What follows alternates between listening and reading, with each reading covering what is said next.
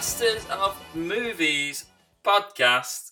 This is my new podcast. I am Gaz Masters, and you are listening to this on talk nerdy dot U K. Well, hello, and you may know me already. I do the written stuff on TalkNerdy a lot of the time for movies, although I don't do it as much as J B would like. So here I am with a new audio format, which should make it easier for me to get content out for you, because I just hate writing, I'm not going to lie. Sitting down at my computer, writing shit, it's not me. So anyway, without further ado, let's move on. So what's it going to be like? Well, it's pretty much going to follow the same vibe as all the other Talk Nerdy podcasts, which is basically just me or someone else rambling on. But when I ramble on with my head, that could be quite dangerous. This could be the biggest mistake J B has ever made. So with that being said, let's crack straight on. We're going to start with some cinema news. Plans for a Tom and Jerry movie seem to be in the pipeworks, though I'm pretty sceptical after hearing that Tom is said to have fallen out with his co-star after years of off-screen pranks. Cate Blanchett defends straight actors playing gay characters, saying she will fight to the death for the right to suspend disbelief, a challenge which has now been accepted by Elton John, and the fight is due to take place next Tuesday. And finally today, a new Angry Birds television series is being hatched. We go to our news reporter Obi-Wan Kenobi for an update. I felt a great disturbance in the Force, as if millions of voices suddenly crying out in terror. I fear something terrible has happened. Thanks, Ben, and that is Cinema News. So that's the dad jokes portion of the show out the way. And let's move on to the movies, which is what we're all actually here for. Um, it's been a while since I've actually written about movies, and looking down the list of what I've watched since my last written reviews, it's been a long old stretch, so I'm going to get stuck straight in. I'm just going to reel off the movies that I've watched, what I thought of them, and let's go from there. So we're going to start with a film called Upgrade.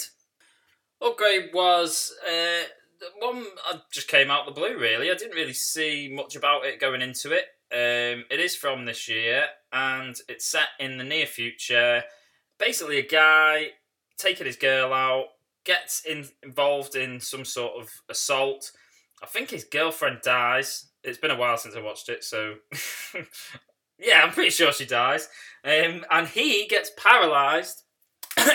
Obviously, he was a bit cut up about that, that scenario. So, some fella says, all right, mate, Uh, do you want a chip inside you that basically means that your body works again? He says, yeah. And he uses it to go on a massive payback spree to the people that obviously killed his girlfriend and paralysed him. Uh, he's played by Logan Marshall Green, who some people will know as Trey, Ryan's brother from the O C. Little name drop there, if you're into that sort of thing. Uh, and he does a really good job, actually, as the headline act. Um, it's a really good film, actually. You know, it's a bit of a throwaway action film, but oh, quite a good one. So I gave it seven out of ten. Um, so yeah, I'd recommend it. All right, next film. So this one is Game Over, Man. This will be for fans of the show Workaholics, as it pretty much features all of the people from that. And it's a very similar sort of comedy. This type of film is never going to win any Oscars, um, but it's the type of film you want to watch on a Sunday. You've got nothing better to do. You just want to have a cheap few laughs, and this has that. It's it has got some laugh out loud bits. The plot is loose. Um, basically, three guys who are the workaholics guys working at a hotel. The hotel gets uh, a hostage situation, and they are thrust into the action of trying to save everyone from Uh, the terrorists. Uh, pretty basic stuff, but good laughs along the way, and well worth a six out of ten. Well worth a watch. Next up is Won't You Be My Neighbour?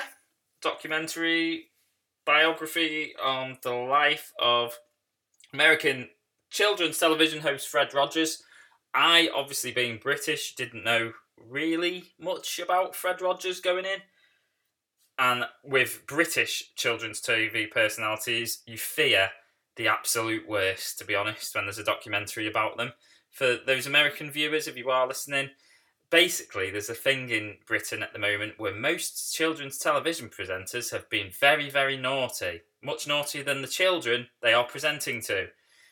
And how refreshing it was to see this man who was basically just wanting to educate children in the right way. I thought it was pretty uplifting, to be honest. I gave it an eight out of ten. I was well took in by Fred. I wanted Fred to be available to me right now. His thoughts on life, I wish I had as an adult, not just as a child. I thought it was beautiful, basically. Uh, not much more I can say about that. Just watch the documentary if you are interested. My next film is Loving Vincent. This is just incredible. I can't, I cannot describe how beautiful it was to watch this film. Now, let's break it down. This film was a story depicted in oil-painted animation in the style of Vincent van Gogh about a young man who comes to the last hometown of the painter to deliver his final letter. Now, that doesn't sound that interesting, but it's just the way it's shot. It is literally shot like a Vincent van Gogh painting the entire way through. And that is just mesmerising to watch. I'm not even into art that much, but it was just beautiful to spend an hour and a half watching the movements of the paintings. Uh, I think I saw somewhere like there was like a hundred artists that had contributed to it. And my God, it is worth every bit of your time. If you find a spare hour and a half, go and look at it just for the sake of looking at it. It is beautiful. I gave it a nine out of ten. I just think I was took in by how gorgeous it actually was. I also went to watch The Nun in the cinema. I gave it a six out of ten. That, again, it doesn't mean it's shit, um, as some people will suggest. Is it as good as The Conjuring? No. I'm sure there's people now sat there going, oh, The Conjuring was shit, mate.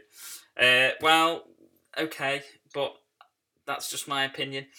Uh, I thought The Conjuring was quite good. The Nun was alright. It had some good little bits where, you know, you jumped or there was maybe, you know, a scary nun on screen, hence the title. And if you're into that sort of thing, I'm sure it's really good. I'm not massive on horror, I'll be honest. Some I really like, some I just think are very, you know, I can pass them by.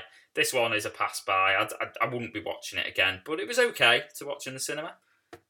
Now, I also watched Searching in the cinema, and this was getting really good reviews, and I was a little bit disappointed with it, I'll be honest. It, only because I, I think some people were giving it good reviews because it was allegedly groundbreaking. It, it is basically a, a film shot directly over social media, so you see it from a YouTube perspective, or you see it from a you know, a Facebook perspective, um, and it's about a dad whose daughter goes missing, and he is trying to basically hack her laptop to try and find out what happened to her. Um, so he sees it from her social media and all the build-up to it of what she was putting on Instagram, and he tries to track her down using this method. It was okay, but if I'm being honest, I thought the social media side of it, which is what people are saying was groundbreaking, was a little bit tiresome halfway through. I, I felt like it didn't really allow me to really involve myself emotionally with it. I don't like social media anyway a lot of the time, so maybe that's just me, but yeah, it was okay. I, I give it a seven. I just don't think it's as good as some people were making out. Okay, so next one. I went to see Predator, and I did it in something called D-Box seats. This, now, you might be sitting there going, yeah, they've been out for a while, mate. Well, I am, as some people describe, a granddad. I have no idea about modern technology a lot of the time. I'm pretty much behind with any current themes, and I had no idea what D-Box seats were, but thrust myself into it. D-Box seats move. They are like a motion simulator of seats. Well, I'm sorry, I am never paying for that shit ever again. It was pointless. So every time there's a bang on screen, I got whiplash. That's not what I want to enjoy my movies. So bullshit. Predator was okay. It was six out of ten. Uh, not tragic. It was, you know, it was all right. It was all right for an action film. I'm sure some people were expecting it to be like the original Predator. You were probably an idiot if you thought it was ever going to be as good as the original Predator. But for a standout on its own, recurrence in the franchise, I thought it was okay. Uh, it's not done any harm to it. It's just not as good as the original. Okay, what have I got next? I've got Hereditary next, which was a pretty eerie... It took a long time to get going, kind of horror mystery type thing. It really was slow in the first half of the movie, and I was scared that it, I was just being wandered down this path into absolute nothingness. The the second half of the movie, though, when it gets going, I thought was really good. There is some scenes towards the end which I thought were fantastic. Um, I obviously can't go too much into it without spoiling it, so I'm I'm not. Uh, I gave it a seven. This, if you like kind of those creepy films, that it's just got a certain atmosphere about it. Try and drag yourself through the first half and get to that that next half of the film, because that is well worth a watch. Uh, it does take a while to get into it, though. Also went to see King of Thieves, which had an incredible Michael Caine impersonation by Michael Caine, um, where, you know, just absolutely blow the bloody doors off type moment, which was well worth the watch in itself. Actually a really good little comedy, uh, British-made comedy crime kind of drama. Loads of humour in it, but basically follows the story of the Hatton Garden heist, which, if you didn't know, was basically O A P G T A, where a group of old geezers decided, we're going to rob some diamonds from uh, from the diamond shop. It was really good. I, you know, I gave it a seven out of ten. Uh, as I say, good bits of comedy in it. The casting was fucking fantastic as well, to be fair. I mean, Michael Caine plays Brian Reeder, who was kind of the organiser of it all. Uh, as I say, he has an absolute stormer of a Michael Caine quote in there, just like the blow the bloody doors off days of old. Uh, Michael Gambon's in there as Billy the Fish, who's a bit of a background character, but probably one of my favourite characters in the film. Yeah, this was a really good cast, actually. It had Jim Broadbent, Paul Whitehouse, Tom Courtenay, uh, Ray Winston. There was just a whole plethora of good old British actors in there. I hope they don't mind me calling them old, but it was pretty much, as I say, an O A P G T A. So let's move on. Uh, I also saw a film called Eighth Grade. Now, this I was very disappointed by. I was getting, again, really good reviews, kind of similar to Searching. I thought, well, you know, if it's getting good ratings and stuff like that, then this must be a banker. But I watched it.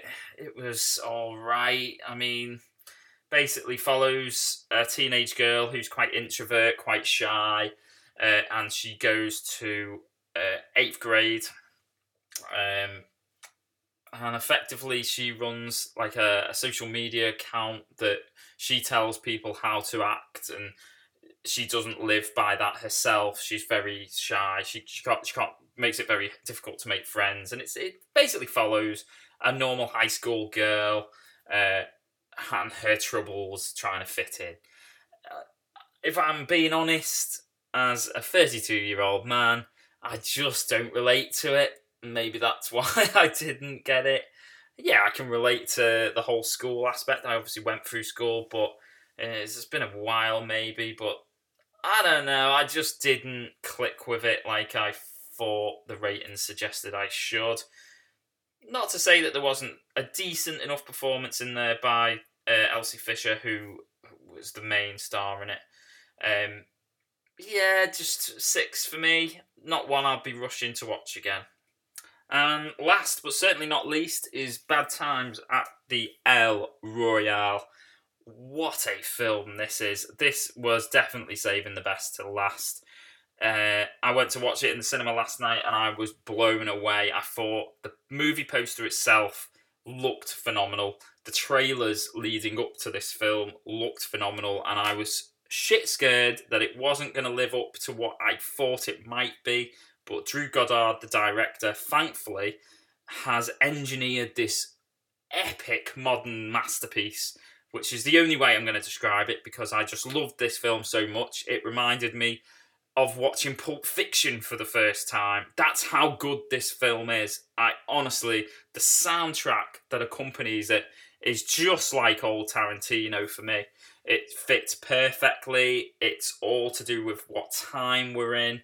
It has the a character. There's a character in there who's a soul singer, Motown singer, and she does a cappella versions of stuff throughout it to give the atmosphere of the film. You just have to watch and find out what I'm talking about, because I can't really go into too much of the plot and I don't want to ruin it for you.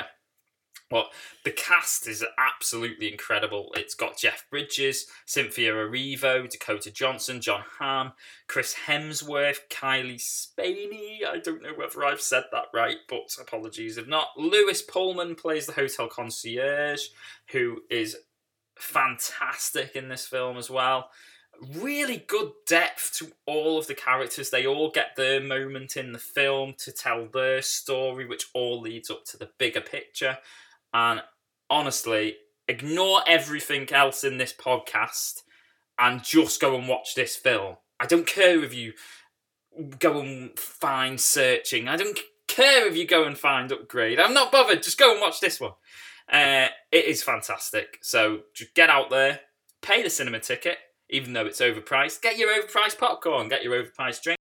This is the only movie I want you to go and watch, and it is well worth it. So get out there. Okay, so that's pretty much it for the films that I've watched.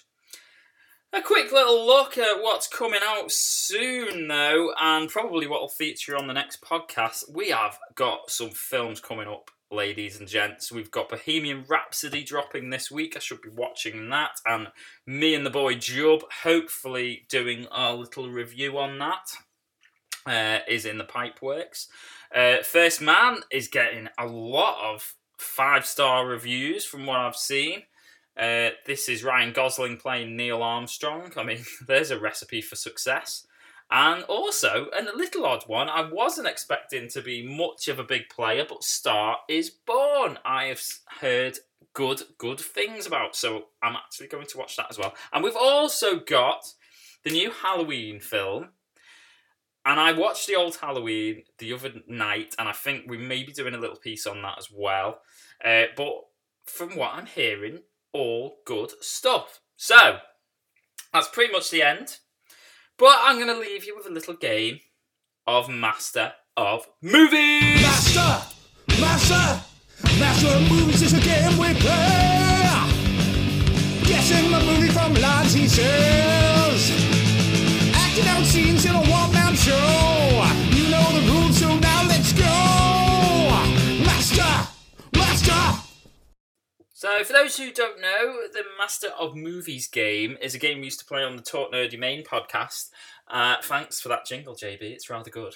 Um, and basically what it is, is I act out in a one-man play scenario a very famous movie scene. So, what you need to do is guess what that movie is, and then tune into the next episode, and then you can find out the answer. And that's how I'm going to get you to listen to the next episode, you sheep. Um, so, without further ado, this is the opening of a famous film, done in the style of Brummie. There are some fish that cannot be caught. It's not that they're faster or stronger than other fish. They're just touched by something extra. One such fish was the Beast, and by the time I was born, he was already a legend. He passed up more than a hundred dollar laws than any fish in Alabama. Some said that the fish was the ghost of a thief who drowned in that river years before. Others claimed he was a dinosaur left over from the Cretaceous period. I didn't put any stock into such speculation or superstition. All I knew was I'd been trying to catch that fish since I was a boy, no bigger than you. And on the day you were born, that was the day I finally caught him. Well, that was just like Peaky Blinders, wasn't it? But that wasn't the answer, so don't get ahead of yourself. You'll have to tune in to episode two for the answer to that very hard movie scene. Uh, if you could make your way through the poorly done Brummie accent. I can only apologise to the people of Birmingham. You just happen to be the first accent I come across. That is it for episode one. Thank you very much for enduring it with me. And I will see you on episode two at the very least. But in the meantime, make sure you check out ev- all the content on talk nerdy dot U K. Make sure you go and check out the Time Lass's new podcast. That is the best podcast in all of time and space, featuring our lovely Yorkshire girls talking Doctor Who. Uh, me and J B will be back very shortly, I'm sure, with the main Talk Nerdy podcast. Make sure you go and check out Chris's comics.